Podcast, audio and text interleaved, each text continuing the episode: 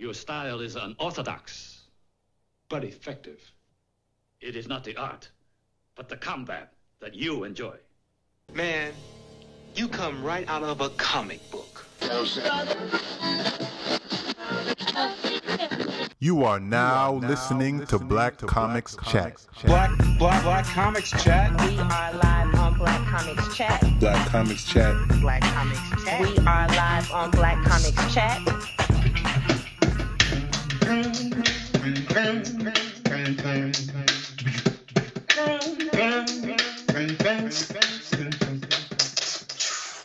Comics Chat. Comics Chat.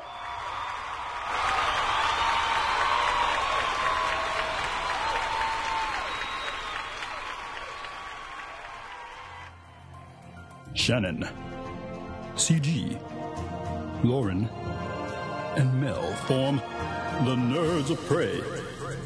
A group of ladies bonded by comics, gaming, film, television, and fandom culture. Hang out with them bi weekly as they dig into the very things that make them loud and proud nerds. Available on iTunes, SoundCloud, Stitcher Radio, and Google Play. Also, check out their Patreon at patreon.com backslash nerds of prey. Hi, this is Anthony Rutgazer. I'm the writer of The First Hero and Heroes of Homeroom C, and you are listening to Black Comics Chat. Oh my God. One, two, one, two. Welcome to Black Comics Chat. This is the season premiere of this year, 2019, uh, and we have quite a show. And before we get to the main event, I'm going to introduce our panelists, our co hosts. Uh, we'll start with the internationally renowned Lady of Mystery, Grace. What's going on, good people? It's good to chat with you all in 2019. Um, just let just let's just get to it. I'll just, Let's keep get it short to and simple. Yep. All right. And then uh, up next, we have Mr. West Coast. He used to be on the East Coast, but now he's chilling on the other side. Uh, Leo.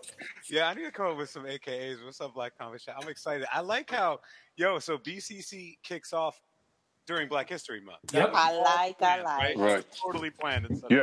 Oh yeah, yeah. That was Oh, it. yeah, we completely planned this. Yeah, Got it, got it, absolutely. got it. Well done, folks.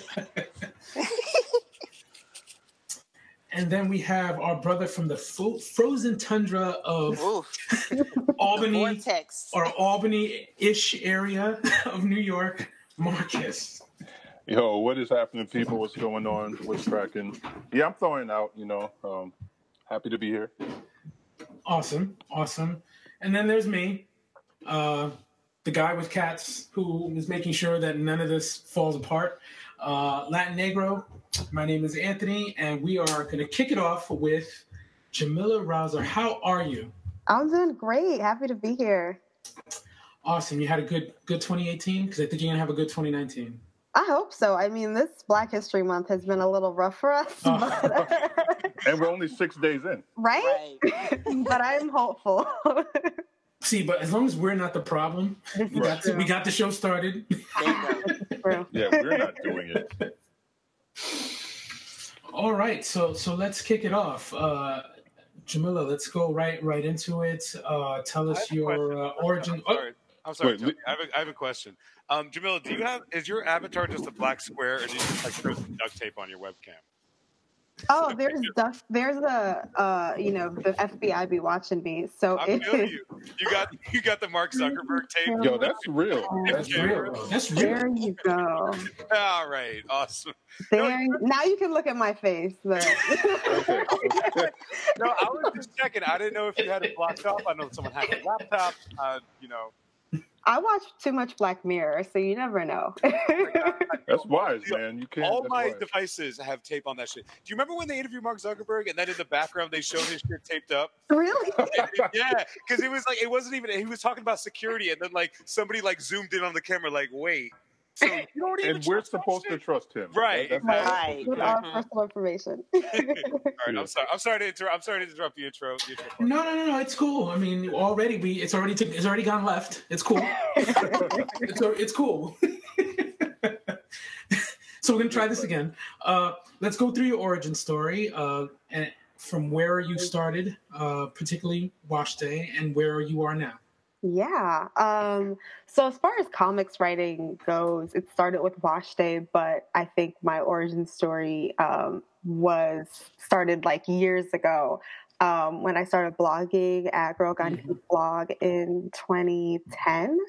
Um, and I had that blog for a couple of years, and I really just wanted to talk about the stuff that I like and hopefully make some friends. Like that was my goal. Um, I have a lot of dope friends, um, but a lot of them don't uh, watch anime or read comics or any of that stuff. So I felt this void of being able to talk about stuff that I really cared about. So um, that I started blogging. And that kind of was the source of all of these new projects and, and even like writing comics. Um, it was really awesome. Um, through my blog, I was able to be on different panels and just meet all these different people in the like community and made awesome friends. So it was everything that I could imagine and more. And um, through that, I also uh, met two of my friends, Yasel and Rachel, and we started Geek Girl Brunch, which is an international meetup group of women who like to geek out over brunch. Um, and that has been a couple years strong, and we have like think last time I did a count, we have like over 12,000 members, which is truly insane to me. Um, and it's a lot of work, but it's super fulfilling. And then, of course, because I'm never too busy apparently, I started Straight Out of Gotham, which is a hip hop and geek culture project. And um, I run that now with my boyfriend Jamar. And what we wanted to do is just highlight the connections between geek culture and hip hop. Um, I really love hip hop and I'm always talking about it. And I love hearing like geeky references in rap songs. Um, and I just wanted to wanted Straight Outta Gotham to be the like middle part of the Venn diagram when it comes to like hip hop and geek culture and showing that this community does exist. Um, and it's really fun. Um, What do you and bump, that get to your comic? What are you bumping right now?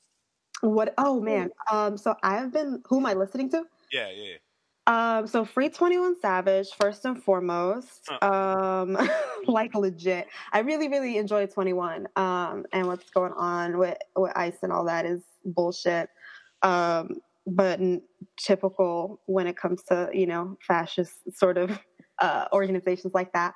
But yeah, I really love 21, but I keep playing Ski Mask, the Slump God, like almost every day. um, his rap is like, it's really fun. And I tend to, to really dig like trap rap a lot. And he makes a ton of geek references, actually. Does he? Um, yeah, he makes a lot, like a, a whole lot. like it's pretty consistent from like anime to Pokemon to like everything. Um, and he's based down here in South Florida. Um, and who else? Twenty um, Young Thug is like another fave of mine. But I've also been listening to. I really like Princess Nokia as well, and I've been digging like Rico um, Nasty and who else? Nokia. There's the usual like Jay Z's my fave. Um, I like Kendrick too. I don't like um, J Cole. I will put Me, that out there. neither. All right, we're gonna have an off mic talk about. You know, this is like an endless thing where I have to like fight people off about Jake. I really don't like I him. feel Really? like the most Yeah. mediocre rapper. Like he's just the most I dude ever. He's fine. He's not. He's not good. He's definitely not good. He's not the Oh, worst damn. rapper. Oh man, I, But no, he's totally average. He's I really, I, I, I like actively dislike him. Um, it's so how I feel about him um, is the reason why I don't like him is because I feel like a lot of what he's saying is very like basic. Um, but I think, and maybe it's like the fans' fault that he is elevated to this like super conscious level, but he's not doing as good as he should when it comes to like black women or gay people or just black people. Like he's just not as good as uh, maybe he thinks he is, but definitely his fans think he is. And because of that, I hold him to like a higher standard than I would hold like a young thug who ain't out here trying to, you know, be like this conscious rapper. So that's why I feel a lot towards him and also just like don't dig his music that much. I feel like Young Thug has said some shit. I'm sorry. I'm totally diverting this to hip hop talk. I'm gonna oh, save we can make after. this whole we'll, whole we'll, we'll get back into it. Yeah, we're gonna do that after. rap. Yeah, we're gonna... no, I'm so I'm so about it. I think that's a that's a great idea. I like that you had answers right away. It shows Yeah, that yeah. if you're listening. I've listening. thought you're like, about this a lot. okay, now you know. All right, now we can get to comics. I just Oh, yeah, you go into it, comics, right? know more about that. Yeah, yeah. That's the show. That's the show that we do. Black Comics Chat, yes. Um, so then eventually, um, I got past not listening to J. Cole and I decided to write some comics. You, you channeled that J. Cole rage into comics. I was trying to do a segue, you know. Oh my god, the segues on. That was tight. That was tight. I'm not gonna lie. Uh, so um so yeah wash day we did a kickstarter last year um the amazing artist robyn smith um and it was script edited by j.a micheline and um i wanted to write comics but my anxiety was telling me i couldn't or i shouldn't and i finally um kind of got past that and wanted to really showcase um, or create comics like for black women like black and brown women that's who i care about and that's who my who my comics are made for. Of course anybody can read them but like when i'm writing my com my stories like they're for that audience in mind because i want them to feel seen um, i want us to feel seen and for for us and other folks to know that there are comics for them as well. Um, and so i wanted it to be about something very specific to the black woman experience um, which is hair. I think no matter what type of hair no matter what type of style you wear your hair you have uh, you know your hair is something that you think about a lot um, Mhm. because yeah because of society because of how much work um, may be involved with maintaining it um, it's like one of the most contested parts of our bodies and i find that um, it's one of the most beautiful and there's just so much um, beauty and power in how much time and energy and money that we spend into taking care of our hair despite what we hear about it at work or from you know white people wanting to touch it or people saying it's ugly. Um, so i wanted to do something to celebrate it. And so wash day is literally about wash day. Um, it takes a whole day to wash your hair you know there's so many steps. And I wanted to just take a moment to kind of go through um, a character's wash day routine, but also show how she's going through gentrification in her neighborhood and the typical street harassment and and all that kind of stuff. Um, and the fact that despite, in spite of all of this, she still finds time for herself. Um, and the Kickstarter went super duper well. was not expecting it. Um, it was it was really amazing and um, because we we uh, went through some of our stretch goals we were able to get it translated into spanish which was amazing. So we have dia de lavado and that was translated by joamette gil and uh, Big friend in of the spanish translations. Yeah. and the spanish translations are from desiree rodriguez. So that was super dope and really important to me to be able to have that as well because um, you know the politics of hair. I'm black and latina and i know that the when it comes to you know kinky curly hair in puerto rico dominican republic and all that stuff it is uh it's bad you know the racism and the colorism and all that kind of stuff is is really strong too so i wanted to have something for them as well and make sure it was in a language they could read Hmm. So, so I have a question. Um, Being that you know the campaign was such a success, and you had you know this very important mission of you know communicating Black women's experience. Hey, put a number um, on it. What was the success? Let's not be coy. Oh yeah, so my goal was five thousand, and I got over sixteen thousand. Oh, Okay. wow. Yeah. I Destroyed it. Yeah. So, That's so amazing. given that, like, I can I can imagine that you've heard like a lot a lot from from readers about you know how they relate to the story. So, Mhm. do you have any you know cool stories about people sharing their experience with the book? Oh yeah, t- too many to count. Um, I think, especially since I've been tabling recently um, after Wash Day, what brings me so much joy is seeing the the expressions on women's faces when they see the cover or when they start to like read about what the comic's about and they're just like oh i get it like this is me or they start talking to their friends about it or they share it online um, what's even what makes me even happier is when they come back like the next day and they buy another one because they want to give it to their friends. Um, it makes me so happy because that's what i that's why i did it is is for you know for us to feel seen. And um, I love comics, and I what I really hope too is that uh, Wash Day can help reach new comics readers, like people who um, who are into reading and good stories, but they just don't have access to the different types of comics that are out there because you know it's hard um, outside of like Barnes and Nobles and you know what you see on TV um, it's really hard to know what is out there, especially on the indie scene. So I hope that Wash Day can kind of let people know there's so many different comics that are out there. Um, and there's stories out there for them. No matter how weird they may think it is, I'm sure it's there.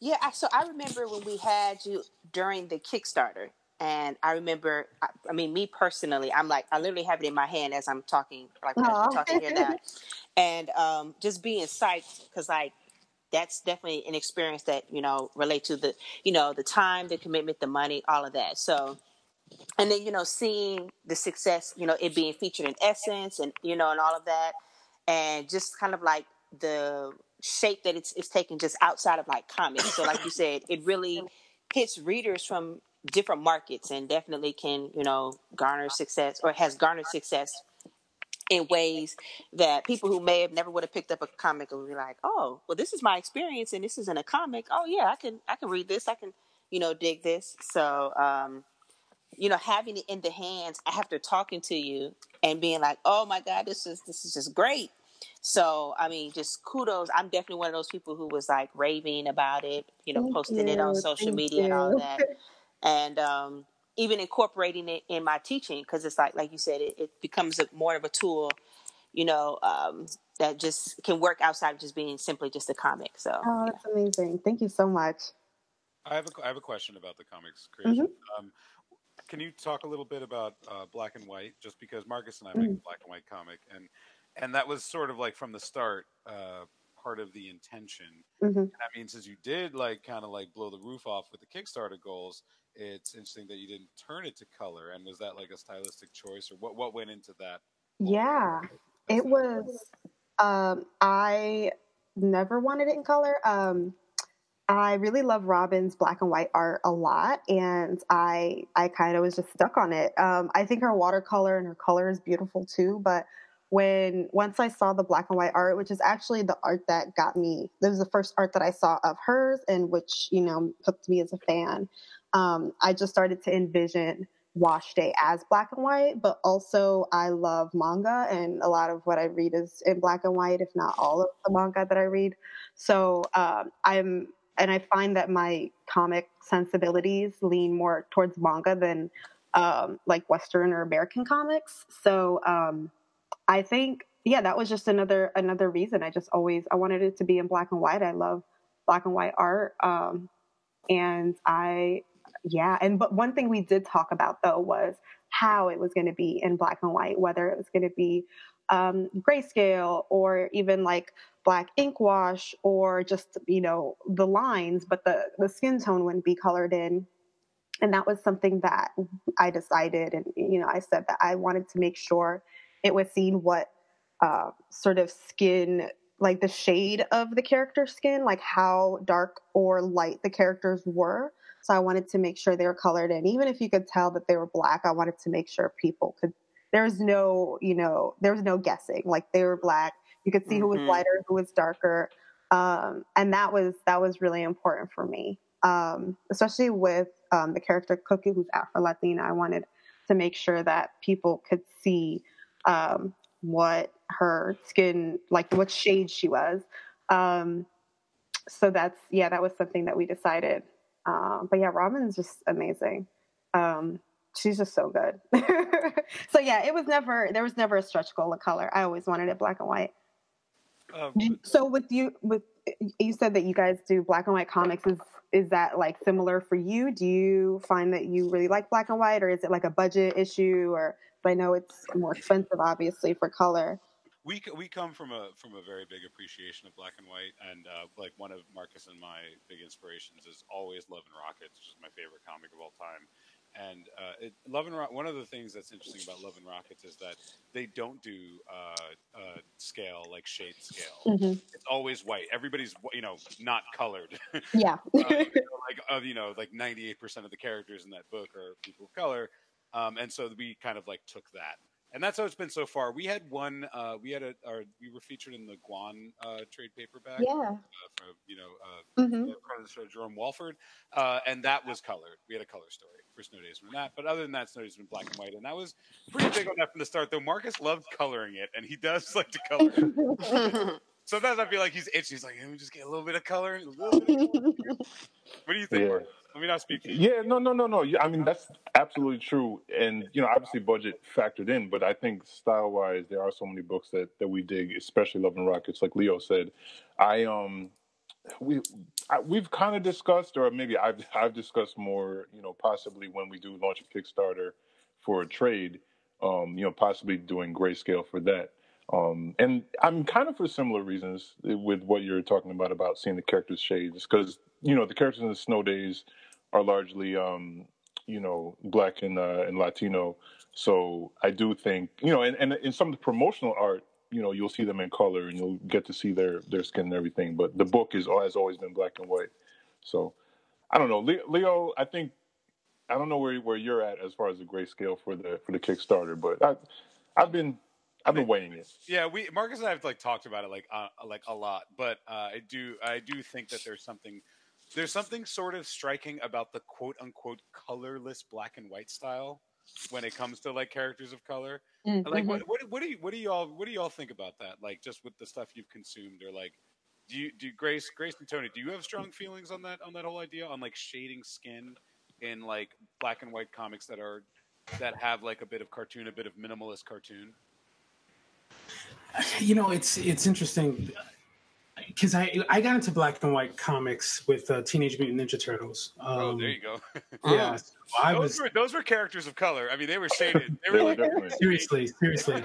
So, uh, my feeling is that if if the artist draws them well, you you really don't need to shade them that much or at all in in the in black and white. So, you know, sometimes I cringe when I see people do that, and I'm like, I don't know if that should be necessary, but I mean.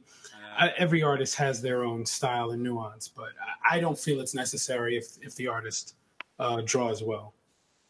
I would I would ditto that. Yeah. I, I mean, I to be honest, um, for me it's about like how does it look like how does it look in the end It- and is the art done well? And if it is, then you know, like don't as they say, don't paint the peacock. You know, just like leave, uh, you know, make it work and make it do it what it does. So, um, yeah, when it's all said and done, if it's done right and it looks good, then just keep it as how it is. But it's but it's interesting, right? Like it don't haven't. I feel like everybody has seen at some point a character in a comic book that is, for instance, a black woman that is a white woman that is colored black. is colored like a Absolutely. black Well, that's how they are. That's how they were basically in the beginning. You know, Right. like Mhm. I have a line Yeah. where I say, you know, they're Barbie dolls painted brown. You know, so that's Exactly. essentially what they were in the early beginning. Yeah. Yeah, I feel like it takes a sensibility to like do a comic that way, where like color can weirdly be a crutch, right? Mhm. Like sort of Mhm. in a funky way. Yeah, because you have to know how to draw black people. Right. Yeah. Yeah. Yeah, Marcus and I have a whole like side po- podcast concept about black people's hair in comics. Oh, yeah. Oh, Yeah. God. thing we talk about. Dreadlocks and braids are two different things. Yep. Yep. so many two different styles, two different everything. Right. Right, or just like the very many different ways that like comic artists draw froze, like what Mm. the Oh. fro is uh is yeah, yeah. You know, beef up your skills. Look at the ones who do it well, and uh, if you must, copy them. Yeah, there's Google. You know, it's out there. There's so many like black hair Google images, and and practice. Like you have to care. Yeah. In order to Yes. do it well, you can tell that they don't care. I, I- I have another very specific wash day question. Um, Mhm. So, like, there is something about the comic, like, I like the concept of it is super like valuable, and I'm sure, uh, uh, just like you said, like we were talking about being seen. Like, I'm sure people really, really connected with that.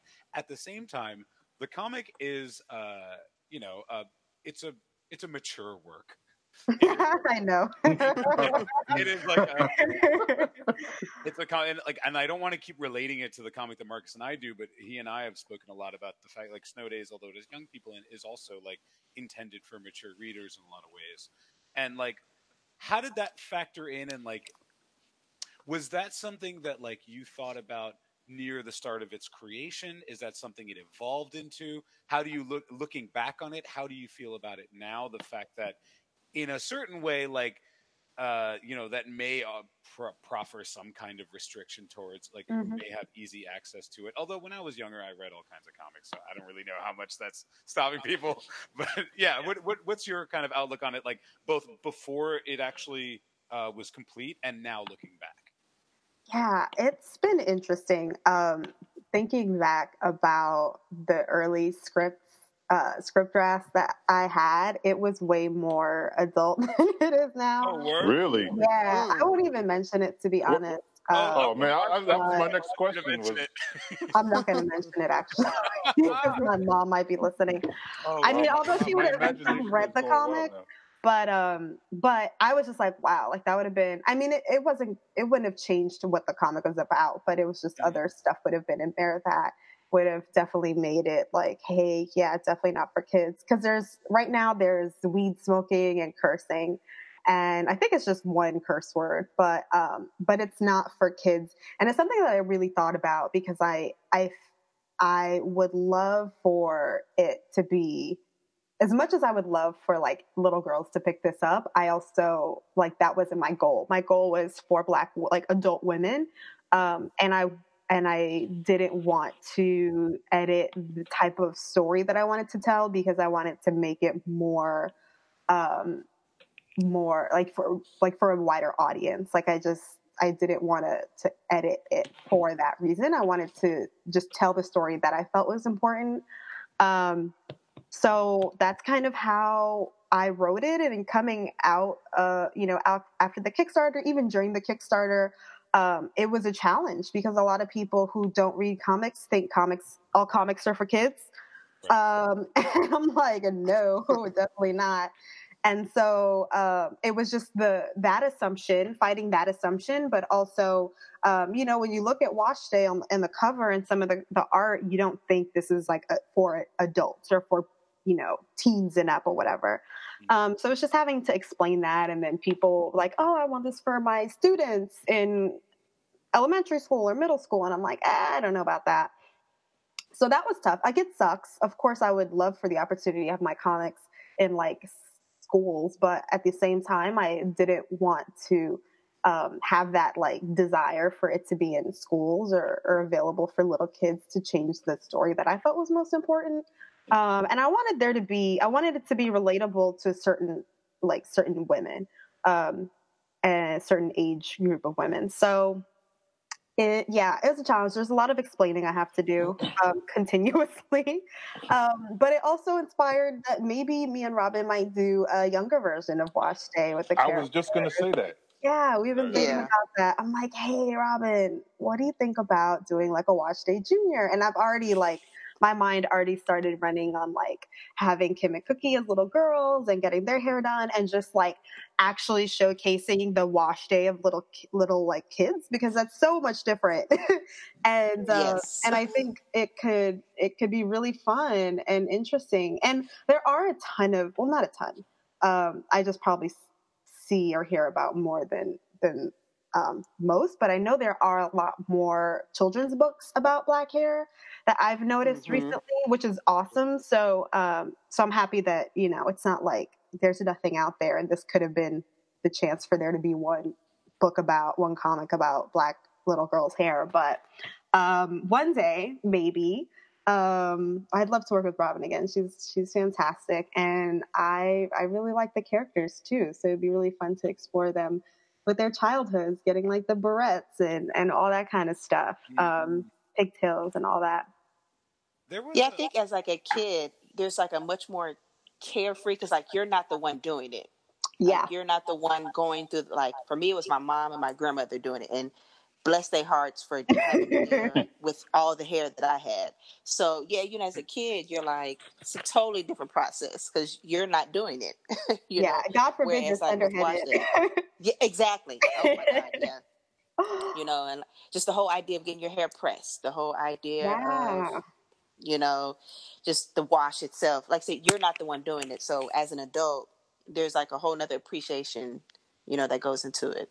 Yeah, yeah. Um, and I and I think I have to come to writing like kids comics way different than I do for you know the other comics that the two comics that I've done. So, um, but it's it's possible. It's highly possible. It's just a matter of when. I think. Cool. There's a, the, I'm annoyed right now because there is a comic I've recommended on this show before that is not equivalent at all to Wash Day, but it's about. It was, I believe, uh, done by uh, a biracial woman who's Japanese and. Oh yeah, You know what I'm um, tension. Yes, yes, Tension and that's like, and, and- and that's it. like she's a little girl. Yeah, it's so good. Yeah, yeah. It's really nice. Yeah, and it's like that that's the first thing I was thinking about when you were talking about like doing that. Although it's not really about that. It's like a different it's a different energy than than Wash Day. And like you're right, like the energy in Wash Day like where it sort of takes the it takes the the concept of that and the time needed for that as like, you know, a part of adult self-care and also like sort of uh like it does a lot it does a lot with that concept that I do think is very pointedly adult and cool for that. Um, so yeah, I was I was wondering if that if, if that was for something that like got looked back at. Um, but Yeah, I don't regret it. Um, Yeah, I definitely I don't regret it. Um, I think it's just like, huh, yeah, I'm gonna have to explain this to some people that it's not for kids. Um, but I'm I think yeah, I don't regret it. I'm really happy with with it, and I wouldn't I wouldn't have changed it. Even with like the script and all that stuff, I feel like a lot of uh, creators. Maybe I'm too close to it. Maybe in a couple of years, I'll look back and be like, "Oh God, why did I do that?" Um, but I, I, there isn't anything really in the story that I would have changed or that I, I regret. Um, and I mean, a lot of it too. I think is because it's so uh, low in dialogue that it's really just like I'm just looking at Robyn's art and the way she's translated, like you know, from panel description to to the page is so beautiful. So um, there isn't a ton of dialogue for me to cringe over. um, it's just like a lot of art to like look at and be like, oh, this is gorgeous. Um, Well, can can you talk a little bit about that because I think that obviously you know that's a whole skill in of itself being able to um, you know I, I, I've spoken on the show before about how one of my favorite comics I was a kid was this um, GI Joe comic book with Snake Eyes where there was like no words in the entire comic, but it was just I mean it's a comic that stuck with me since I was a kid, you know. So like that that whole idea of like writing a, a word almost wordless story or a story with little dialogue and really conveying as much as you were able to convey with Wash Day, like I don't know, just tell us a little bit about about how you approach that. Yeah. Um, so I think from the start, I really just thought about um, what this character's day would be like, and there wasn't a ton of uh, there wasn't a ton of authentic ways for her to have a lot of dialogue, and I was fine with that because it's early in the morning. A lot of this time that she spends is by herself, and I didn't want to have like thought bubbles of her thinking about things. I really just wanted to focus on um, her being focused on doing her hair and the steps and um, the process that's involved in that. And I, I didn't want to take away from the process. Um, so I, yeah, there's just not a lot of dialogue. There wasn't a lot of, um, you know, most of the interaction she has is with her roommate Cookie, who's sleep half the half of the comics. So, um, and you know, with the bodega owner, and I felt really comfortable about that. All it meant though, like my the script was really long. Like it was. I think that's something that I've experienced to post Kickstarter is people reading it and being like, "Oh, well, you didn't have to do that much because there's not a lot of dialogue." And I'm oh, like, God. uh, I'm Mm. like, I mean, of course, what artists do is a lot more work, um, but like, yeah, it took me so much time to write that script. It was long. The details, the the tutorials that I watched to break down, you know, how the panels should look. It was a lot of work, um, and there was, you know, detailed descriptions of everything, um, and it. I think for me too, it, I just wanted to give the artist the best possible um, script that they could use to make the best possible work. Um, but I, I think part of me too, though, the the like downside or the thing that made me um, not so hesitant, but just like a bit nervous was how people would take it because I was just like, oh, what if they think it's boring? I'm so nervous. There's not a lot of dialogue. Um, I, I was just really scared that people would think it was boring. But then the other side of me was like, well, what what else are you gonna have her do? Like she's not gonna fight a demon. Like she's just doing her hair, you know, and that and that's fine. And and just relish in the simplicity of it. Um, and so I I was really happy that you know, especially in some of the reviews that I got, that it seemed that people really got what I was trying to convey, because that's definitely not always guaranteed. And they didn't think it was boring. Um, that I know of. Nobody told me at least, and that's fine. They don't have to. um, so yeah, it was it was something I definitely thought about. Um, I think I was definitely worried about it being boring, uh, but I didn't do any. I thought you know it could just be my anxiety making me worry, and it's still the story that I think was best to to tell for you know Kim and her experience of her wash day routine. I have, I have, a, I have a news bulletin. Uh, Spirits Destiny just hit its goal on Kickstarter. Oh, that's what's up. Oh, nice! Congrats. Yep, yep. Just Cool. Just as we were talking. Well, Oh, we'll, we'll be speaking to her on Friday, so we'll. Uh, you know, I- again, Yeah. we, we, we can't mess it up. We can't mess up her campaign. No, True. Unless, yeah, no, no, you can't mess it up. Just get even more. Unless, unless people are like, "Yo, those Black Comic Shop people," I'm taking back my. uh Yeah, yeah. We're, just, we're all gonna rescind their their freaking. Right, right. Damn, that would be messed Please don't do that. So- Please don't do that. what I was what I was going to say was that uh, Jamila, I really appreciate everything that you said in terms of uh, the script. Um, I, I don't think that uh, people outside of the comic world really understand how hard it is to do a comic book script and how hard it is to really convey panels that have no words. Um, and I and I think you did that well, but I don't think a lot of people really understand that unless you're in it. Yeah, Um, yeah. yeah, I totally, from my experience, I, I think I agree. So I don't take it personal, but it is like, oh gosh, I did work. By chance, what what did you read to prepare yourself? Like you said, you wrote a couple. You saw some tutorials, or you read some. oh, for hair and stuff. Yeah. Um, I I watched. So I um I actually surveyed my friends. Like I surveyed like maybe a dozen or so friends to get their wash day routine. Like I asked them, you know, uh, when do they detangle their hair? What type of do they deep condition? Do they use a protein treatment often? How often do they do it? How often do they wash their hair? Like what tools do they use? Um, it was because I, of course, have my own wash day routine, but I wanted to try to get uh, this comic to show as much of as close to the universal experience as possible. Of course, I know that's not something I can do, but I wanted to try to incorporate a lot of different experiences so a lot of people could really see themselves in it. So I surveyed my friends to get their tips, and that helped me um, come up with the routine that Kim had, um, which is actually really similar to mine. If it's probably actually still my exact routine.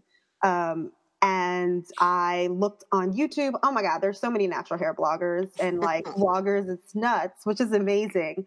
So I went on YouTube a lot and looked up like, okay, what, um, how do they detangle their hair? Because the way I detangle my hair, like, doesn't look that great for comics, but, and it's probably not the best way to detangle. Um, so I wanted to see like, what's a good way to detangle your hair if you have a lot of hair, a lot of natural hair, and you don't want to, you know, have a lot of breakage. So I looked up um, some some examples of that, and that's basically how I was able to get um, how she sections off her hair and detangles it in that way versus just like I just split my hair in two and just have a lot of patience. um, and uh, and I also looked on Pinterest too, which was really good because Pinterest has like images, and so I could have like those visual steps of like um, first this and then that and then that, and those were perfect when I'm trying to like figure out how to describe the panels. Um, so that was a lot of fun, and Instagram's great. Um, for natural hair stuff too when it's coming to like images and things like that. Um, but a lot of it was just like what I know. Um, what was, what's funny though, like off of Wash Day, I did Wobbledy 3000, which is a sci-fi twerking tale. And I had I watched a lot of twerking videos for Wobbledy 3000, which was funny. Um, and then I also realized, sadly, when you Google twerking, there is not as many black people as you would hope mm-hmm. at all. It's not white women twerking, and it makes me so upset. Too much Miley Cyrus. Um, so that was just a like lot of a, like a lot of like assless twerking. Yes, mm-hmm. yes, it's like a disgrace. Or probably non-twerking people, or people God. that are really not even twerking. it was it was not good. There's a lot um, of it made me really upset.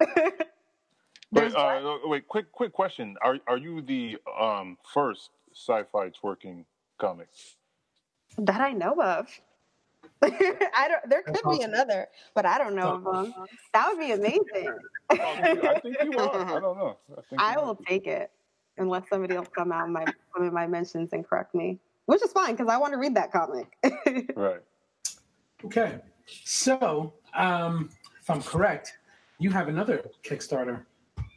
Yeah. So I uh, following up on the the Wash Day Love um, I am doing a Make a Hundred Kickstarter campaign. So we're only making a hundred of these items, and we uh, I partnered with my friend and her candle business called Ponzi Wax, and we're doing limited edition uh, hand poured soy wax candles inspired by Wash Day. Um, so we have two candles based off of the main characters, Kim and Cookie. Um, and we have Kim's Detangler, which is sage, lavender, and sea salt. And we also have Cookie's Root Stimulator, which is lemongrass and verbena. And the reason why I wanted to do candles was because one, I really love my friend's candle business and I wanted to collaborate with her. And I felt like Wash Day was a really great um, comic to do that with because in addition to um, it being really about empowerment and and highlighting the beauty of Black women and their hair, it's also about self care and taking time to yourself and just like indulging in yourself. And I feel like candles do a really good job of that. Um, and we worked really hard on figuring out the two scents that I felt best uh, exemplify the two main characters, but also smelled super good. Um, so that is yes, our Kickstarter. And we also and Robyn also did a new art print, which is gorgeous, featuring Kim and Cookie. Um, Kim doing um, Cookie's hair, and um, she's also offering some watercolor art commissions. Her watercolor is amazing, like it's truly out of this world. Um, so yeah, and if you didn't get to get the Wash Day comic, you'll get the digital comic and the rewards as well. So um, so yeah, I'm really excited about this. I think a good title for a blog post could be "Here's my two cents." Oh, that's good. It's like literally two cents. Oh man, I'm gonna. Yeah, that's that's great. I'm gonna copy that. You can hold that. That's thank you, thank you for free. Yep, that's okay. Great, everybody heard that. oh man, I give away good ideas. It's been documented. it's documented. That's us for the culture. All right. Yes. Yeah. So it looks like you're about more than halfway through your your Kickstarter now. Yeah, yeah, we're at I think it's sixty percent now. We have nine days left, so really hoping we hit our goal. Um, yeah, the candles smell so good, um, and I I really want it to be something that people can just kind of. Uh, get and use in whatever self care routine that they have, whether it's like meditating or reading a, a comic like Wash Day, uh, you know, whatever it may be. I feel like um, it can be incorporated into into that routine, or you know, doing your hair. Question. All right. All right. Question to the group. Hmm. Does the black community consume more candles than the white community? serious question. Serious question. What do you think? What do you think? Hmm. You know, Are we are we counting seven day candles that you get from the Botanica? Oh, sure. sure. Yeah, I mean, I would. Then the answer would be yes. Yeah. sure. True. True. Yeah, it's weird. It's, candle candle culture is some weird shit. Right? I, I, It I swear by them. Like it's Yeah? it's- Yeah? yeah. I love candles. I love like scents in my house. Like I Mhm. have, it's either a candle or a diffuser that's going off. Right. Yep. mhm. Or it, like I grew up with incense. Like my dad loved to light some incense, so it was. There's always smells. I feel like incense is a super like people of color thing too. Definitely. yeah. I don't know if I've ever been in a white home with incense, but I haven't been in many white homes. So You're not allowed. No, I understand. Uh, I, feel, no. I mean, like incense, incense. I think is a big thing with like white hippies. Uh, Mm. Yeah, I mean, when you're trying to cover up other scents. yeah. oh gosh, Yeah, I mean, because I peeped them a lot when I was living in the Bay. So There you go. definitely, yes. hmm sense. Hmm.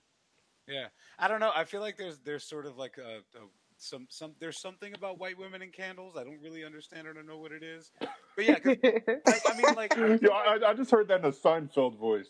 What's Right. the deal with white women and candles? oh my god! no, like because I, want to say, and I could be wrong, and like uh, this is just observational. Um, I want to say I haven't really seen a Yankee candle in a black home.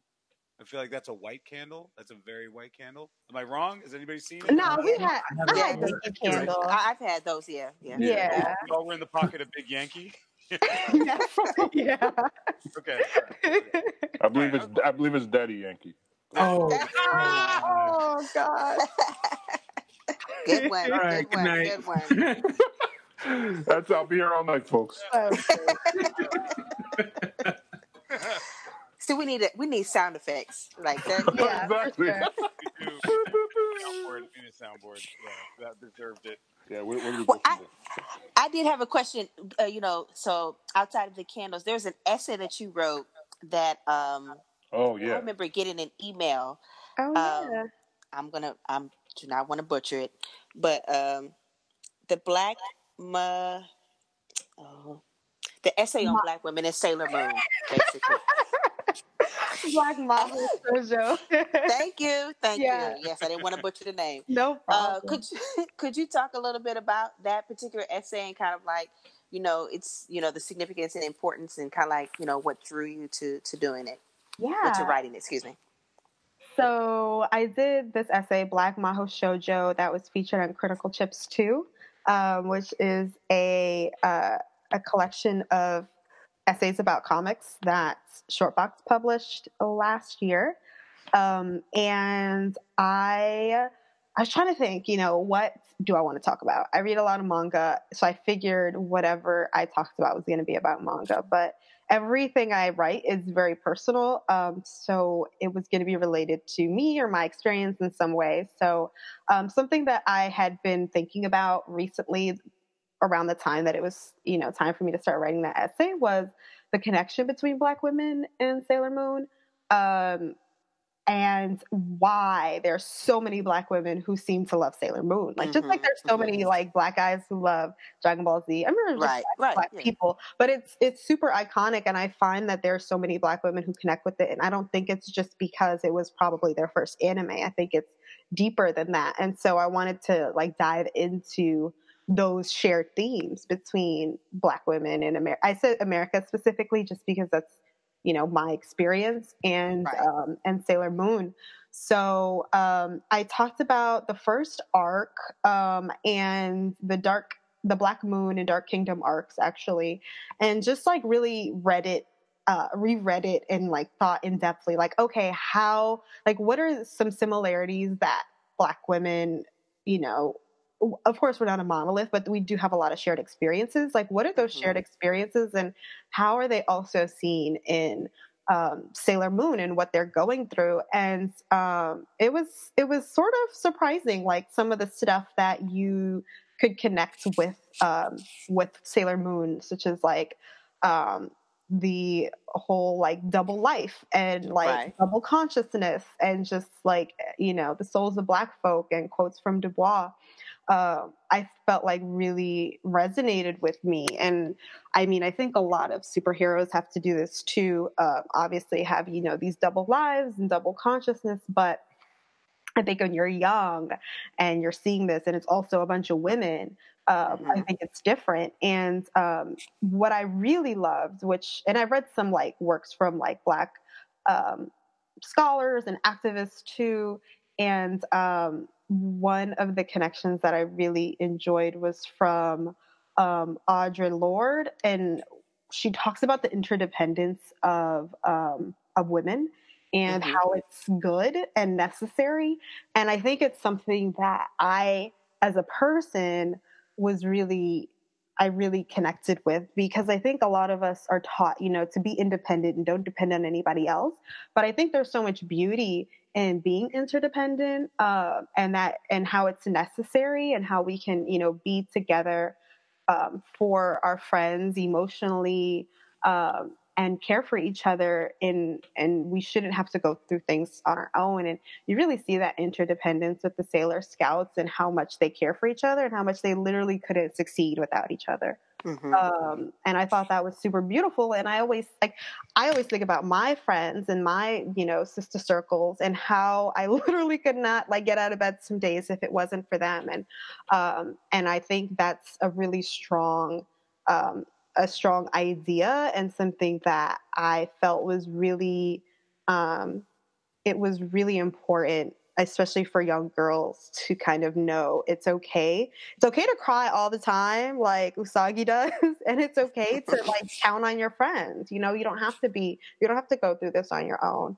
Um, and then, of course, there's the whole magical girl stuff um, that I think also connects with, you know, there's the black girl magic um, Mhm. sort of uh, movement that's been going on, and then the literal sort of, you know, magic that the Sailor Scouts have as well. Um, but yeah, it was really it was really fun for me to do, and also helped me understand why I felt so connected to Sailor Moon, um, and hopefully others too. And it's just it's iconic, you know. Yeah, I mean, I thought it was like really cool to like read that, and you know, so you're talking about Sailor Moon, you're talking about black women, and then you know, as I'm like reading and I see like Audre Lorde, and I'm like, wow, like I would have never put all those together, but like it works. So yeah, I mean, I, I really enjoyed the essay. It was you know really Thank cool. you. Yeah, if I can fit Audre Lorde in an essay about Sailor Moon, I'll do it. I mean, obviously, I think you're, you know, doing much more in, in the vein of comics and everything. But have you been blogging as much? I haven't blogged. Um, I stopped blogging on Girl Gone Geek a couple years ago. Um, I just like closed up shop because everything else is taking up so much time, which is fine. Um, but I recently, um, I guess a couple months ago, I had Wobbledy 3000 come out, which was really fun. Um, and I am working on some stuff with Straight Outta Gotham. Um, and I'm actually, um, I was about to say touring, but I'm not touring. I'm just going to be tabling at a lot of places. Um, I'll be tabling at a lot of places this year, um, which is exciting.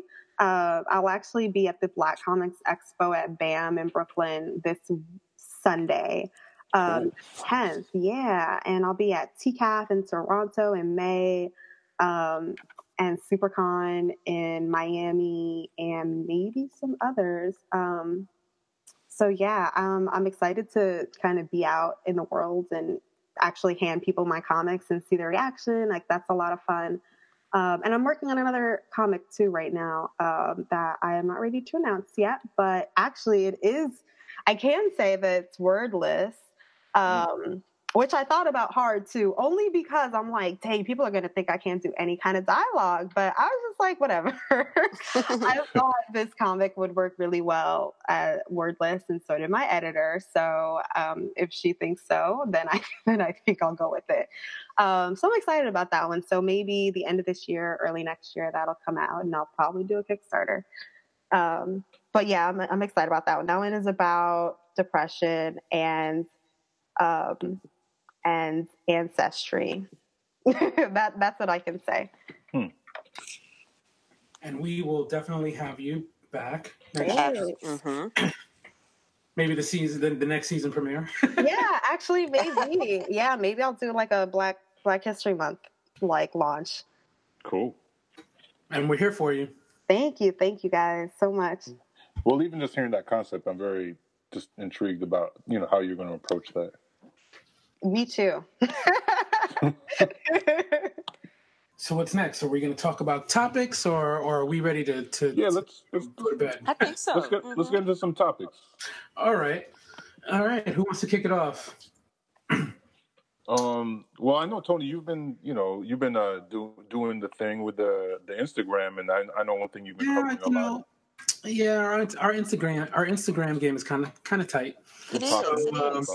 We're doing the 28 days of cosplay, but if you've been following us on Instagram, we've been doing cosplay, at least taking pictures of cosplay. I'm not physically doing it. I just want that to be clear. Um, so we've been, you know, posting pictures from people who uh, who have done amazing cosplays in uh, New York Comic Con, um, also at the uh, at the Schomburg um, a couple weeks ago, and uh, I'm taking those photos and I'm now putting them on Twitter. Um, so um, I would definitely check out the hashtag. It's 28 days of cosplay, and you you might see some uh, some nuggets from Black Comics Chat on that that hashtag. So definitely check it out. Quick, all right, quick, quick check in the chat. Has anybody here ever cosplayed? Uh, yeah, I'm work. I'm I'm working there. I'm getting to that point. It's I'm Have trying to get to that. reveal Point. yet? Do we know what it's going to be, or is it a secret? No, I'm I'm just really first getting the nerve to do it, and then you know we'll figure. But uh, The nerve is important. It's Yeah, a lot of 'cause fun. it is. But I get it. I get it. I I work. I like worked my way up to to you know slowly like incorporate like doing like casual cosplay and then eventually um kind of working my way up there because it's like yeah you're gonna get a lot of attention. So when you Uh, say casual cosplay, what do you mean? So I so I started with um and I probably still do cosplay that is the the characters wear like sort of regular clothes. So I did like the Doctor, Doctor Who, Okay. um, and I did Space Dandy, and so those are like there's no crazy costumey stuff involved. right. Uh, but I worked up to, um, and I did Spike Spiegel, but I did like a femme version of that from Bebop. Um, and I think what made me comfortable was I put a twist on all the cosplay that I was doing. So it wasn't, I didn't feel pressure to be exact um, Mhm. because I was doing my own spin on it. So nobody could come up to me and be like, well, that's not the right shade of blue or, you know, whatever. I was just like, I don't care. Like, this is my remix cosplay, obviously. So um, that made me feel a lot more comfortable too. Like, I did my Sailor Goon. Um, and that was kind of just piecing together different, you know, Sailor Moon stuff, but also like gangster kind of stuff. Um, so I, it was more like I wasn't like, uh, there wasn't a lot of pieces involved or like body paint or anything extreme like that. It was Mhm. pretty um, easy to put together. And I started with some stuff that like I could walk down the street and nobody would really look at me any kind of way. Also, I lived in New York, so that's a bit different. Um, people are just used to stage things. But um, in the Bronx, for sure, people would be like, what's wrong with this girl? Um, so I was like, I want to be able to comfortably go from my house to the Javits in New York and not have strange looks um, because I just wasn't comfortable with that. But I eventually got a bit more comfortable, and yeah, I, that's that. That's what helped me. Think that's a good way to ease into it, like especially if you're like hesitant, because that way, like you're still cosplaying, but you know you're working to the elaborate, you know, Yeah. makeup and all that and costuming. So Yeah, and once you do it too, and like it's it's so much fun. Like I was nervous leading up to it, but people want to take your picture. They say you look really cool, or you just see other people dressed in like the same character. Um, it's it's a lot of fun. I really enjoy cosplaying. Cosplaying it makes me happy. And it, it's interesting because New York City is one of those cities where you can be in full cosplay and nobody looks at you differently. No, It's nobody really- wants to look at you. Yeah, it's really weird because I'm like, wow, I don't know if I could do that. Yeah, man, because New Yorkers see the weirder shit in the subway No, than absolutely. and Especially on like the Deadpool, so it's fine. Okay, so we've had some trailers come out. Anybody, any thoughts on what we've seen? Should I just start shooting out titles? That us trailer. Oh, yeah. I mean, man, I'm I'm ready and not ready at the same time. Right. Yep. Yeah. That- I'm really that's my- excited. I'm really excited for like I like Jordan Peele and what he's doing makes me Yeah. so happy. Like I, it was so unexpected, and it is good so far. And I'm just excited. He had the Twilight Zone show coming out. Um, I, I heard he's bringing back um, what is it, Candyman? hmm Oh And yeah. yeah, which is which terrified me. Oh my god. Uh, I'm just so I'm happy for him, and I'm like I'm happy that we get to, you know, get dope movies.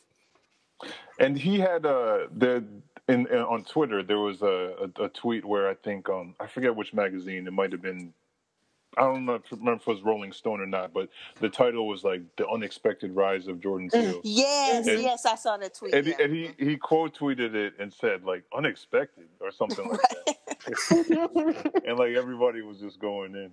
But- I mean, I yeah, I wouldn't have.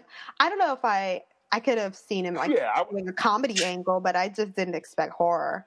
Yeah, I mean, I always knew, like, just from watching their show, that like both of them were were very talented writers. You know what I Mhm. mean? Like, so I, that that part doesn't surprise me. I think, yeah, like genre wise, it's it's a bit of a surprise. But Yeah, I, I always thought that there was a fine line between comedy and horror, and Mhm. comedians tout that line. I've heard that. yeah, yeah. Yeah. yeah, that makes a lot of sense. Oh, I'm excited, definitely. Um, And speaking of Jordan Peele and him, you know, hosting the Twilight Zone. yeah, So Yeah. I'm looking forward to that as well too. Yeah, that's awesome. That's really cool. Yeah, but he, he's just hosting. Is he's not he's not directing a lot of those, or maybe he is. I don't know. Yeah, he might be. I would Uh, but imagine definitely hosting. Yeah, I would imagine yeah. too. Yeah. Yeah, That's going to be interesting. what about uh Endgame? How you feeling yeah, about that? you know, patiently waiting. I'm ready. You know, they I think they're they're really holding back, which makes me um just be like, yo. we're- I mean, and they they promised that it's going to be more intense than uh than the last movie. So it, it makes me anxious. Definitely. yeah. You know, And and, I'm wondering days, how. Yeah, I'm wondering how long this movie's going to be. Like, is it going to be Right. Malcolm X long? Yeah. Oh man. oh man. And like Wow. these days, I'd rather, I, to be honest, I'm in some cases I'd rather not see trailers because you know sometimes trailers t- give Yeah. everything away, and then you're like, damn. But so what's left? Yeah. You know. So Yeah. um, like I'd rather just be anxious Yeah. and you know just come in like, okay, clean slate here. So Yeah, I don't think you have to worry because um, the approach that they've been taking is giving us very little. Um, and I guess Right. Kev- Kevin Feige had said that. Um, I'm sure everyone's heard this, but he said something to the effect of, "All the footage you're seeing is from pretty much the first 15 minutes of the movie." So right, What? Yeah, right. pretty much. yeah, Pretty much. Wow. yeah. So we're so there's gonna be a lot of surprises. I hope so. I hope so. Um, and then apparently a lot of Star Wars people are mad because there's no trailer yet. Yeah, I did keep that. What? But I'm I'm there's, okay. like, there's a Star Wars movie like every month. Like, I'm I'm a big Star Wars fan, but I'm okay with the mystery. I, I do feel like you know we, you know, it's it's just coming what December, right? Just yeah, Christmas. Yeah, so Or at least all at good. Christmas time, yeah. You know, we don't, we don't, we don't. I, I'm with Grace. I don't think we need too many trailers. hmm yeah, we're fine. Just give us a couple good ones, and I'm I'm, I'm okay. Okay. But I did, um, uh, you know, I was uh, definitely digging the new um, Captain Marvel footage Yep. and the new mhm, trailer. mhm. yeah, that's another movie I'm I'm very excited for. I just I, I can't wait much. for the movie. It's like just a month away, right? Like it's, it's Yeah. Yeah, it really is. Month. Yeah. Oh, it is actually. You know what? Yeah, that's right. That's right. Okay, first week in March, um, and then Spider Man, of course. Oh yeah, I'm excited about Mysterio. Oh yeah. Yeah. I know Jake's got his villain on, so let's see what happens. Now I don't know if all of you are fans of John Wick, but the John Yes. Wick 3 trailer. So I'm like Yeah. excited and Oh psyched my about gosh, that. I'm so ex- I love John Now, Wick. now I did he love get a, did he get a new dog? I mean, what's the, what's the deal? Well, he, you know, he been got the new dog in, No, I in know. John Wick too.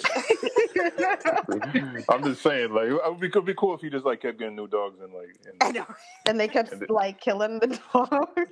yeah, be, or, may, or maybe the messed up or maybe the dog It killed would. somebody, and then like you know the the the mob was after the dog, and he had to keep the dog safe.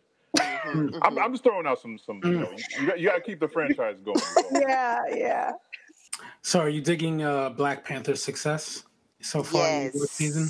Oh yeah. Oh yeah, yeah, definitely. yeah, me too. I, then- you know, especially with all the awards that it's just been, you know, grabbing up, especially at the SAG Awards and hmm you know the Golden Globes and everything. I'm just like, dang, okay. Yeah. And and can can can we have a moment of silence for all the the crying uh you know white directors who are who are salty about Oh my But you know, god. let, let, let in this moment, let's not forget James Cameron, who, who last year like was really you know Yep. crying in his soup because Yep. it broke Avatar's record. Oh Yeah. my god, get over it. like the movie came out forever ago. He'll be mm-hmm. fine. He can wipe his tears with his money. Exactly. That's right. Or maybe he should keep working on the second movie. Like when is that coming out? Right. Oh God.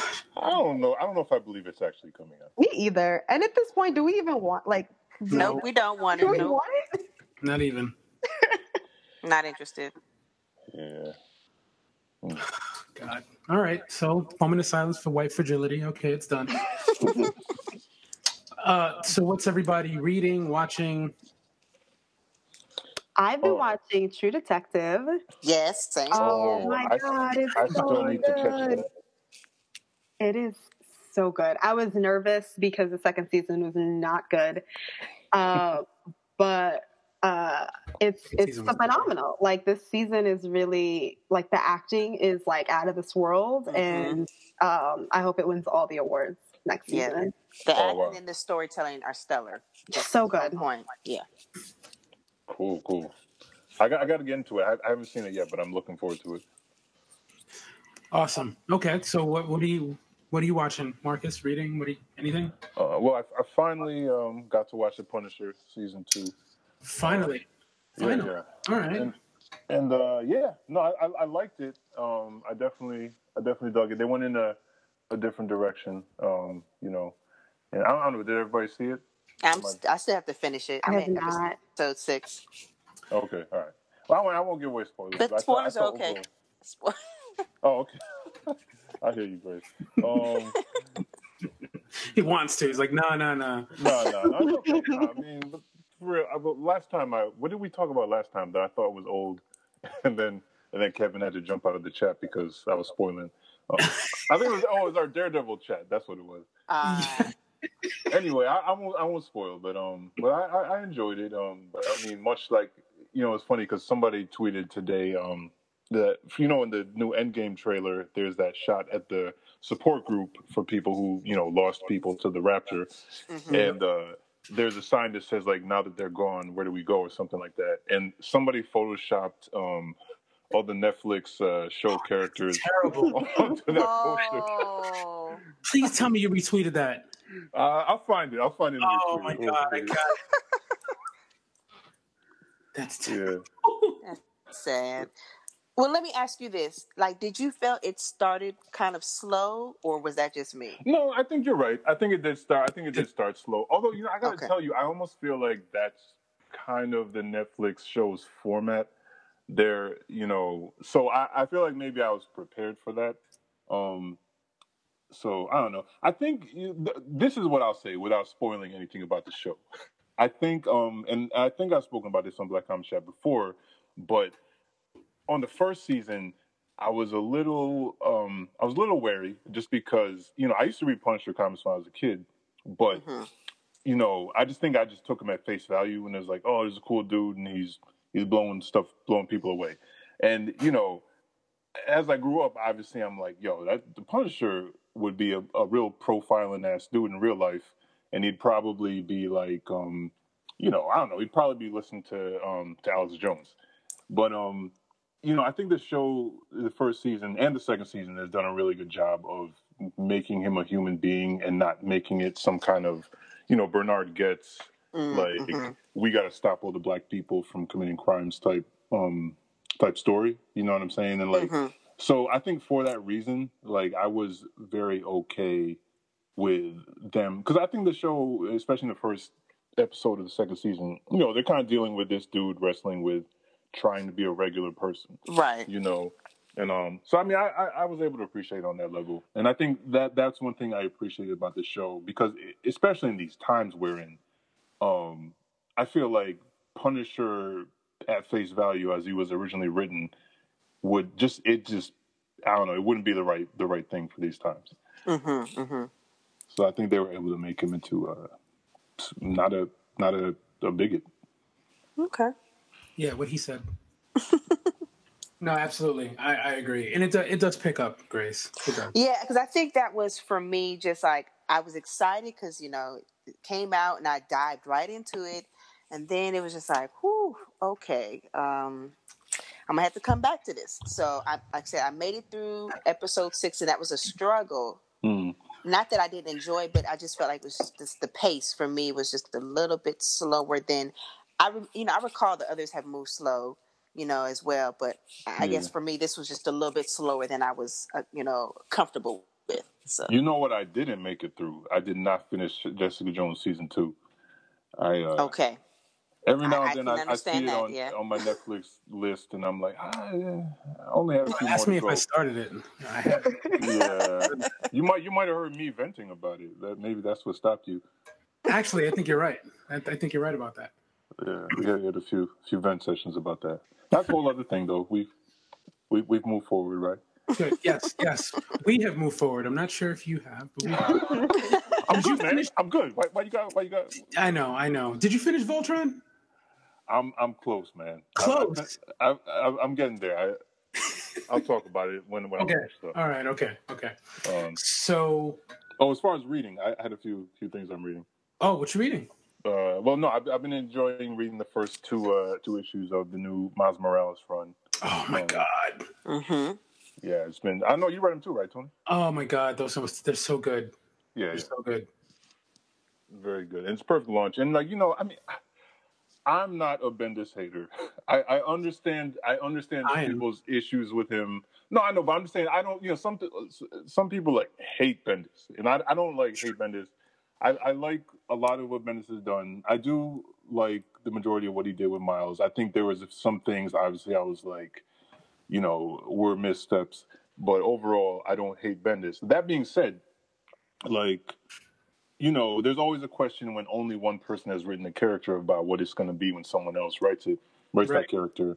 And I just, I think Saladin, you know, Ahmed is just knocking it out of the park with writing him. And I mean, low key, I think he has seen maybe some of the things where Bendis could have gotten it, you know, culturally a little Yep. bit more correct. And I think he's he's really, um, you know, fixing some of those things.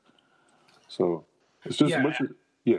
he was in a, a panel at New York Comic Con, and he had mentioned that he was very much aware of the uh, the anger that a lot of Miles Morales fans had toward Bendis, uh, and he was aware of the things that he could have done better. Um, Oh, and I think okay. he was trying to do his best.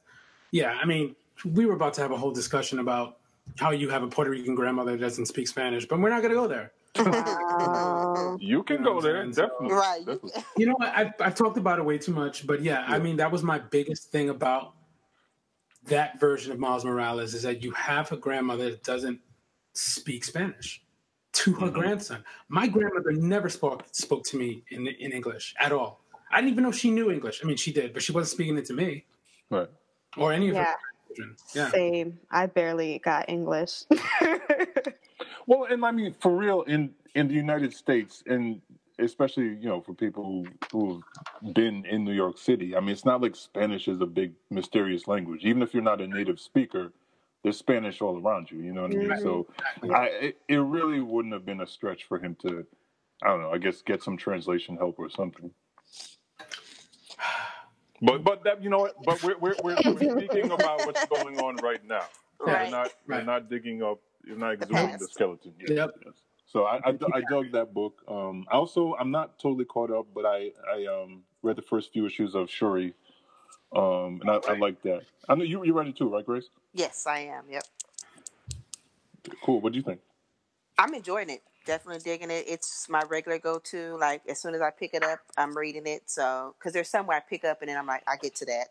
But Yeah, like yeah. that's one where when I get it, I'm reading it like right right off the bat. Yeah, yeah. Same here. Me too. And good- nice segue into Grace. So I know you're also reading Bitterroot. Yes, loving Oh yeah, me too. Um, definitely. Uh, yeah, sh- like I said, Shuri, Ironheart, um, Livewire, and um, uh, what else? What else? I think that's it for right now. And that's it, Ironheart. Yeah, Ironheart, Shuri, Bitterroot, and Livewire. Yeah, those are mine. Can, can can we talk about Bitterroot for a minute? Please, yes, do. absolutely. Yeah, yeah. So like um I think well issue three is the most recent one. Um Right, mhm. and yeah, like it's I really just love how they're building each issue on the uh Mhm. you know, on, on what we've seen. You know, I mean it's not a it's not a spoiler to say that um in the in the story uh racism is is pretty much a villain, you know what I mean? Oh, it's- absolutely. It's an entity in and of itself. But I think that um, as as each with each successive issue, um, you know, they really kind of get into exactly how that that takes shape. And there's there's questions, and then like you know, you think you know initially, you know how it works, but then Right. there's there's other creatures, you know, along the way that that aren't you know what you were introduced to in the first issue. But it's just it's just fascinating, and um, you know, obviously David Walker, big friend of the show, um, is doing an amazing job with Chuck Brown and um, Sanford, Sanford Green. Green, yeah. Sanford Green is just is killing it, you know. Oh my god, the visuals. art. Woo. I just I, it sheds a tear. I have to shed a tear every time. Yeah. Every time. Yeah. And I And love the commentary that you get with it as well too. Like a lot of my friends have written um, the commentary for Hmm. um, for Bitterroot, so it's like you get the comic and you get some extra Yeah, you know, yeah, at yeah. the same time. So yeah, um, yeah. So that's all I'm reading. I'm watching The Passage, uh, Black Monday on Showtime, and um, True Detective, and I'm finally catching up on Black Lightning. Finally catching up. Okay, I got to do that too. How is the passage? I, I've been enjoying it. You know, um, the first episode. I'm so I'm in episode two, so I'm a little behind, but um, I'm in get, finishing up episode two, about to start three, and um, I've been enjoying the storyline. I appreciate that um, the little girl and how she's you know being presented. There were some moments where uh, um, I don't know if it's okay to give spoilers or not, but um, like some of the how should I say it? Um, I'll just say abuse that was used that I was that kind of like triggered me like, oh, okay, I I didn't like that. That was not cool, especially like the grabbing of the little girl and the way that Mm. they were uh, kind of like manhandling her sometimes. And um, that was kind. I was kind of like that was I that was not necessary. Like I don't even think y'all need to write that in the script. But um, but the overall story is definitely very intriguing and catching, eye catching. Um, yeah, so I'm just you know it's it's it's got me you know intrigued. So I'm just continuing to see how it if it can maintain that and you know how the story goes. Um, I've ordered the book, so I was like, maybe you know, I'm thinking maybe I probably should read it afterwards to not um, mess up anything. So yeah, Yeah, I read the book. Just be prepared. I mean, it's a good book, but it's a journey. So I don't, I don't know how the sh- the, the show is going to tr- sort of translate, but Mm-hmm. just be prepared. There's like it, the book is almost like in two parts. Gotcha. So it, it reminds me, I think, like how American Gods on Starz, like that book definitely is not covered within this whole season of what's been already presented on American Gods, the TV show. Right. Like there's just so, so much more. Yeah. So I, I, I take it that it's kind of like in that setup with the passage. Yeah, I, I think so. I think so.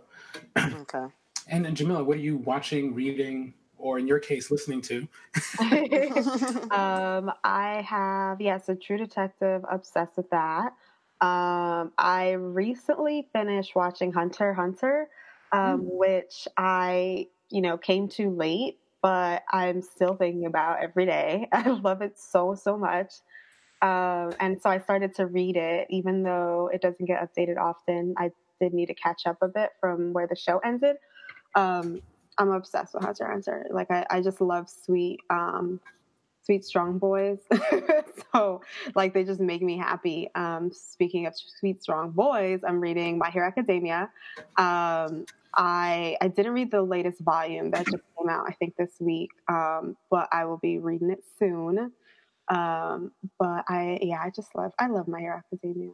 Um, and what else have I been reading? I think that's kind of it for reading. Watching. Oh, I started watching Mob um, Psycho 100. I heard so much about it, but um, I finally like had some time after Hunter to watch a new anime, and the animation is super cool. Um, I was not expecting it to like the anim- the animation style to be so different. Um, but it, it goes like in these really cool different ways that are just unexpected. Um, and so many people love it so much and i really want to really really really love it but i'm not there yet. But i hope i am. Um, i don't dislike it but i um i think i'm used to like my favorite character showing a bit more emotion than the main character does in um that mob does. Um but i think it's just like a preference. Um but i still really dig it. And uh, what, yeah what else am i watching? I feel like that's kind of the bigger things um, yeah, listening to the huge ski mask trap stuff. I really love Flatbush. I still listen to Flatbush Zombies album, even though that came out a while ago.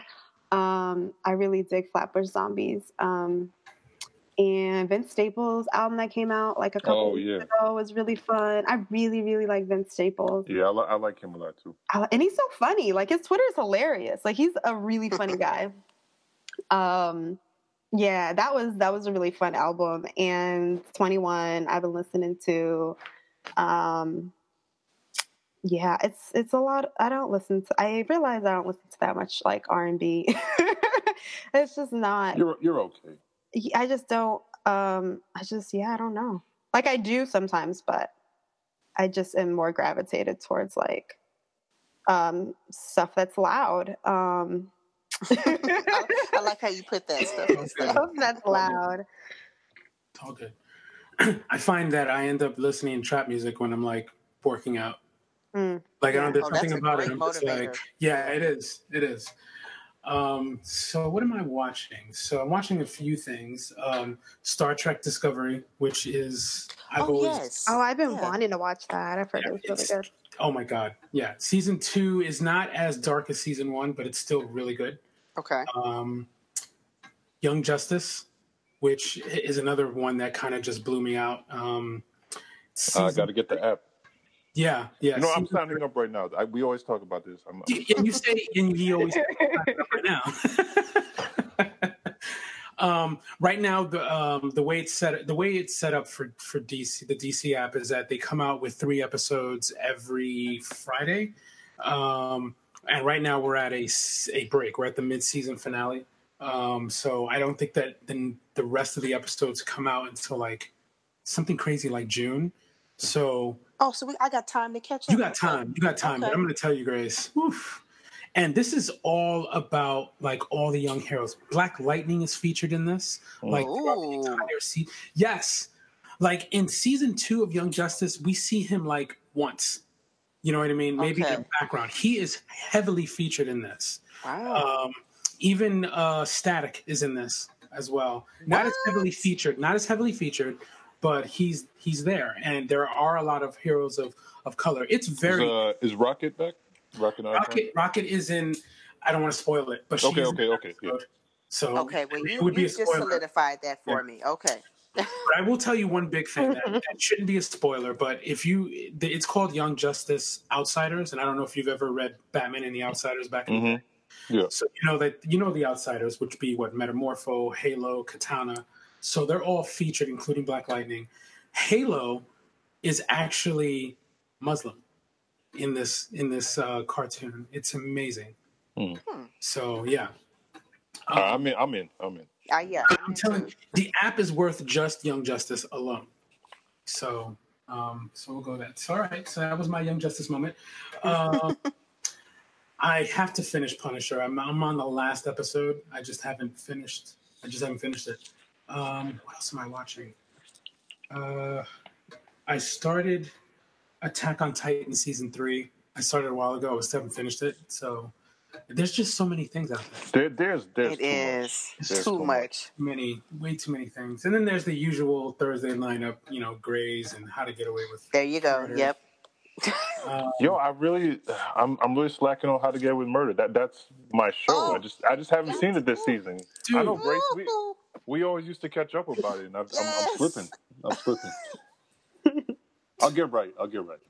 So we're, I think we're all trying to get back. There's like so much we've been inundated with that we're Yeah. just like, okay, I'm gonna get. I'm just shoveling through, shoveling through.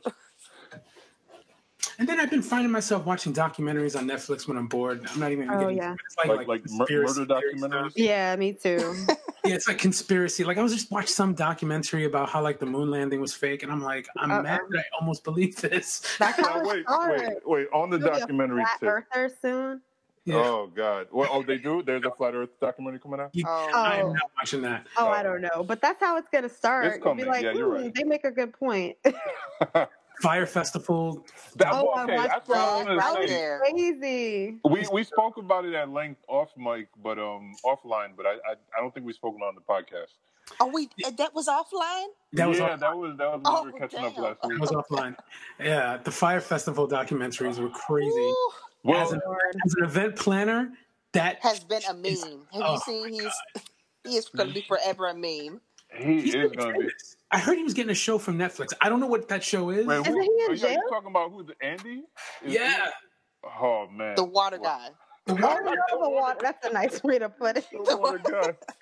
Yo, He's the real uh, Aquaman. He's the real Aquaman. Oh my Yep. god. Also, also shout shout out to to uh, a friend of the show, uh, you know Chuck Chuck Collins with the, his latest comic. It, it definitely references. Uh, Oh, it does. Oh, Fyre does it? Festival. Okay. yeah, Oh, that's hysterical. Oh my god.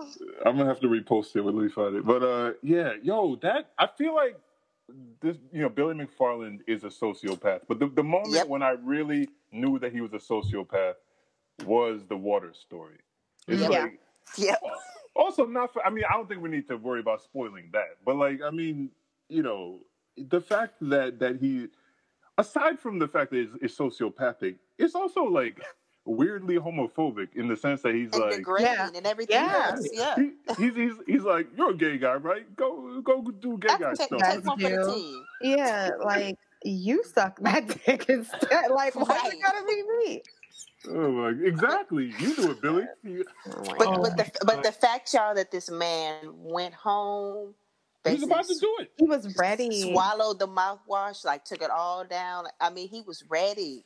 Mm-mm. Ready.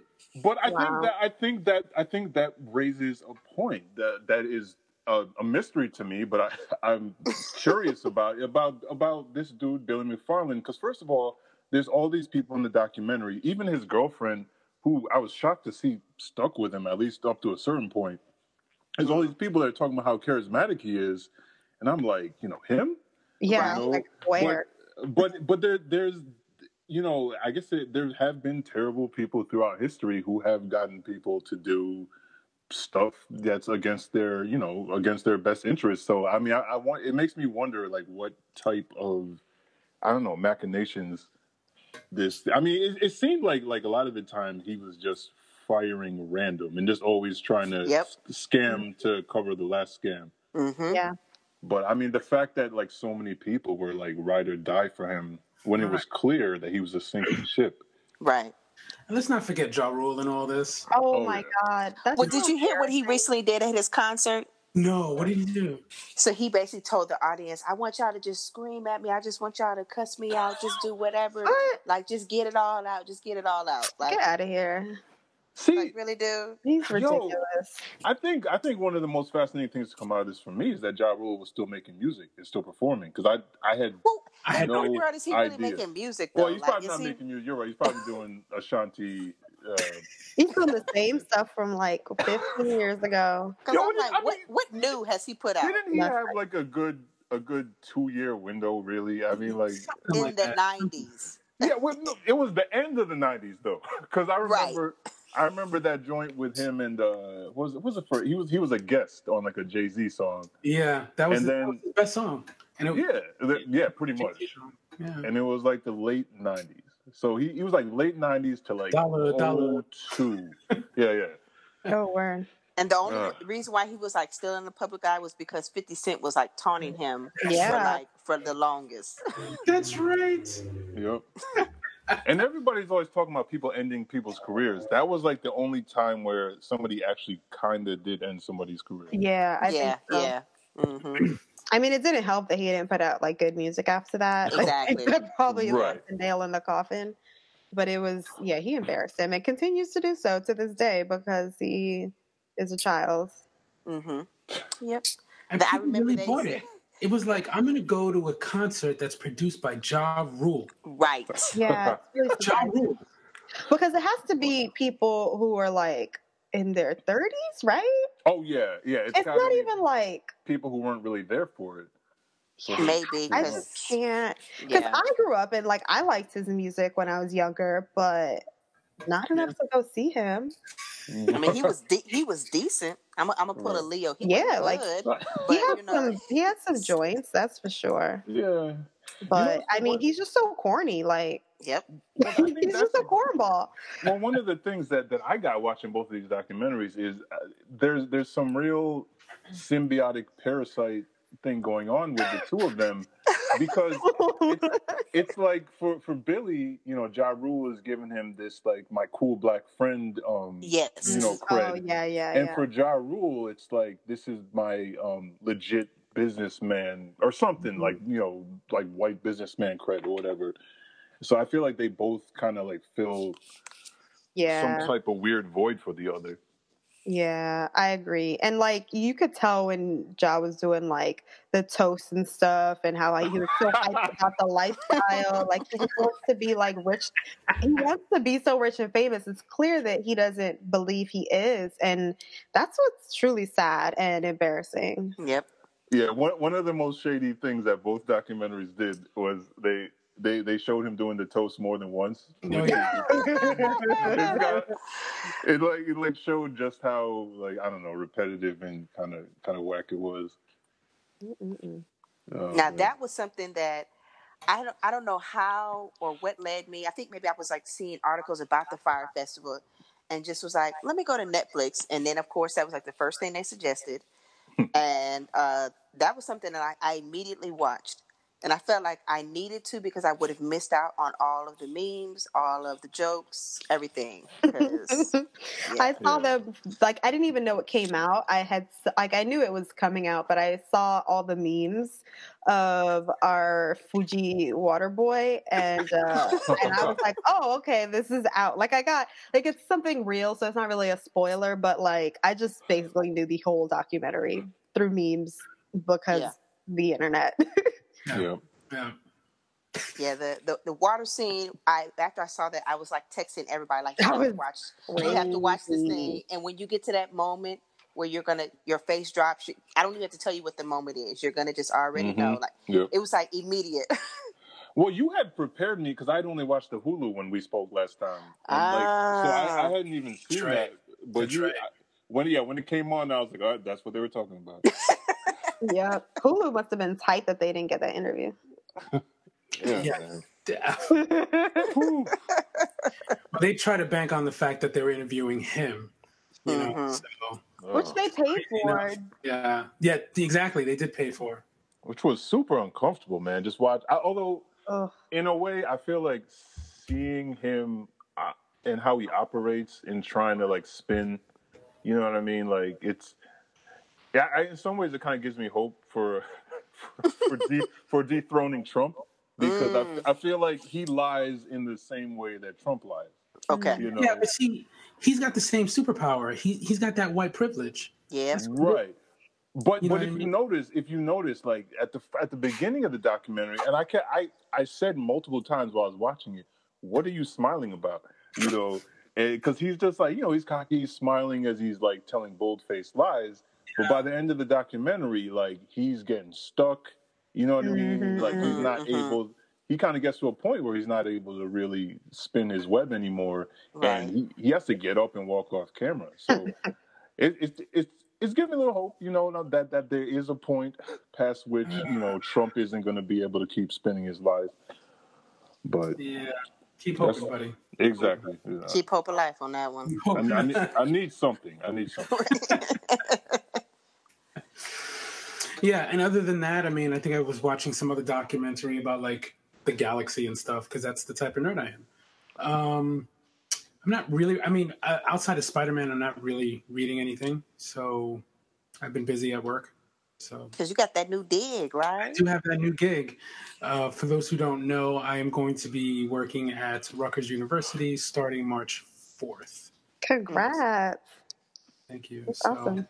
Yeah, man. Yeah, it's it's, it's going to be some good times. So going back to a big school, I'll be definitely more busy than I am now. So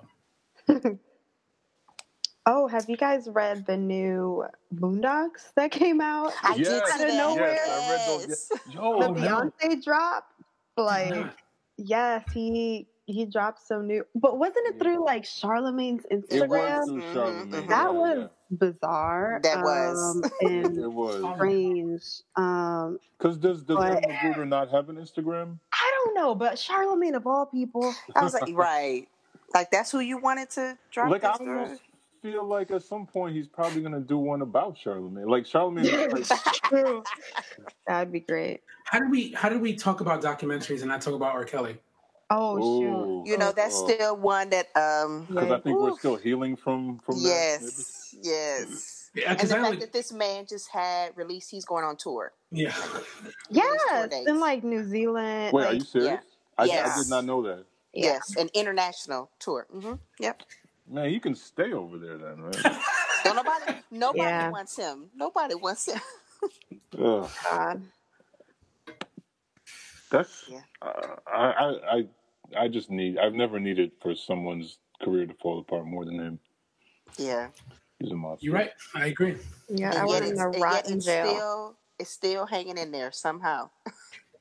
I think what was so like what was so surreal with this documentary was that like a lot of the times I'll watch something about some evil person and it's old, like it's done, the person's dead or they're in jail, but this shit is Right. still happening. Still happening. like Mhm. right now. And that's like finishing the documentary, I think that was so sad. It was like we like this story is is decades old Yep. Yeah. same thing and it it's it's sad it's really sad that this continues to happen and i mean i hope because there's way more attention going on and with social media it's kind of easier to share things than it was in the past and for people Mhm. to know about what was going what's going on but Yeah. um i think it's going to take it's going to take a lot of work um and it seems like the parents of of um some of the girls who he has now are the ones that are really causing a fuss and hopefully can get him in jail. But Right. all the past shit, I don't think is going to happen. But it was it was beyond me that his like managers were talking about doing illegal things on camera, Mhm. like forging Aaliyah's birth, like her year or Oh birth my year or whatever, and like all this stuff. I'm like, these people should be arrested. Yes, Like, they're all Yeah. guilty. They're all guilty. Oh my god. Yeah. I remember decades ago, you know, knowing how wrong Aaliyah, the Aaliyah Right. situation was. Yeah. Mm-hmm. And just finding out that it that was the tip of the iceberg with him. But yeah, I mean that what you said, Jamila, about how like, you know, you watch these other documentaries and even as you're watching it, you know at the end of the documentary they're like, Oh, so so, you know, is dead or in jail or whatever, but yeah, this dude is walking around just just talking junk basically. Yep.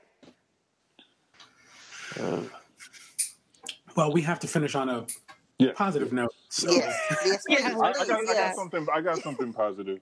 yes. I just saw on the Twitters that uh, David Walker is starting a uh, his own comic book company. That's right. Yes. Awesome. Awesome.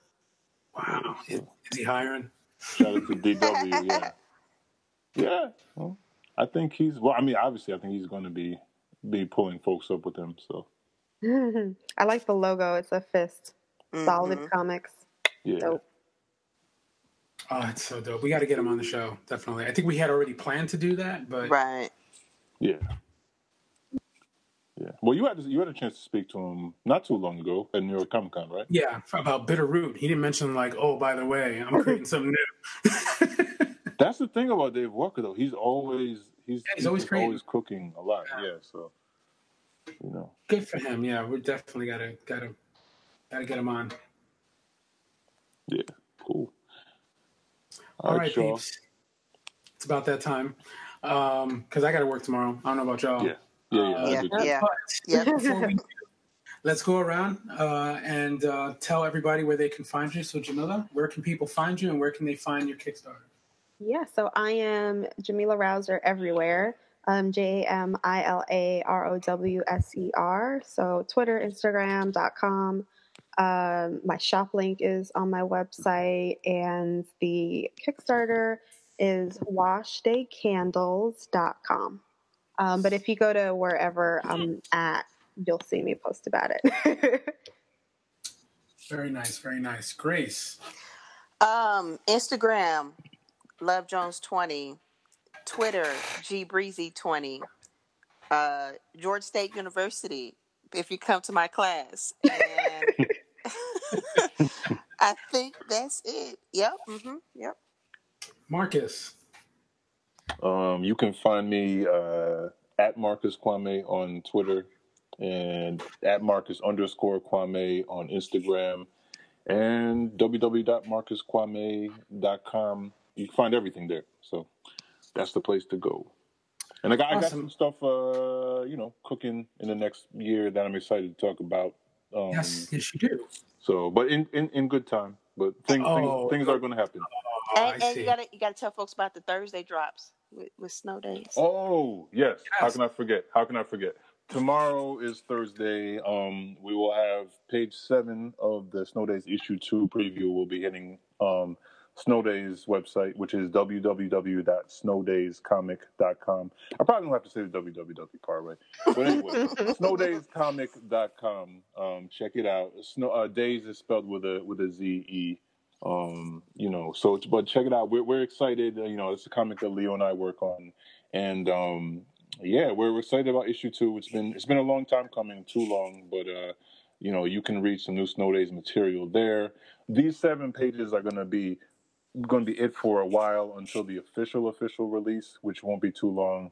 Um, but it's it's coming soon. So there's new material up on the website. So definitely check it out. That's right. You mentioned the Kickstarter.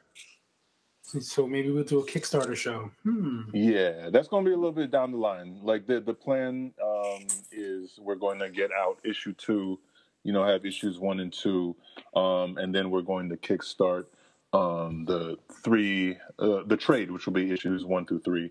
Um, but yeah, I'm gonna the Kickstarter is gonna be a little bit later because uh, of the the project that I couldn't speak about right now. I'm, I'm to to finish that before I finish issue three. But it's it's all coming, so it's it's all happening. Awesome, awesome! Can't wait. Before I go into where you can find me, what I realize what we never do is we never big up the Black Comics brand itself. So, if you want to know how to find us, assuming you're not listening to our Twitter account, um, it's Black Comics Chat. Uh, we're on Instagram. We're on Twitter. Um, I think we have a Tumblr page. I don't think we use it. And mm-hmm. I believe we're on Facebook. Um, also, we are on Stitcher and iTunes. So, you know, hopefully you're listening through one of those as well. As for me, uh, you can find me on the internet, obviously, uh, on Instagram, on Facebook, Latin Negro. That's one N, so it's Latin Negro. Um, and on Twitter as well. Um, on my website, it's anthonyotero.com. That's where you can. Uh, see the two uh, the links to two of the books that I've written, as well as the link to Puerto Rico Strong, um, which I wrote a story in, and all proceeds uh, still go to help uh, people in need in Puerto Rico. All right, cool man. I think that's a wrap. All right. Well, thank you, um, Jamila. You know, and thank you to everyone listening, and everyone please. Having me. Yeah. How, how long? How long do um does everyone have uh, to pledge the campaign? How many days? are left? Nine days left. All right, All people, right, you got all right. nine days. Let's Nine days. happen. We're not making these ever again. Yup. don't she like, look now. This is all- Don't- don't miss your chance. chance. Yep. Word. And I just want to say, Jamila, shout out to Meezy. I will. He's in the other room. He might be listening. Awesome. All right, y'all. Have a good night. Good night. All right, y'all. Hi. Peace.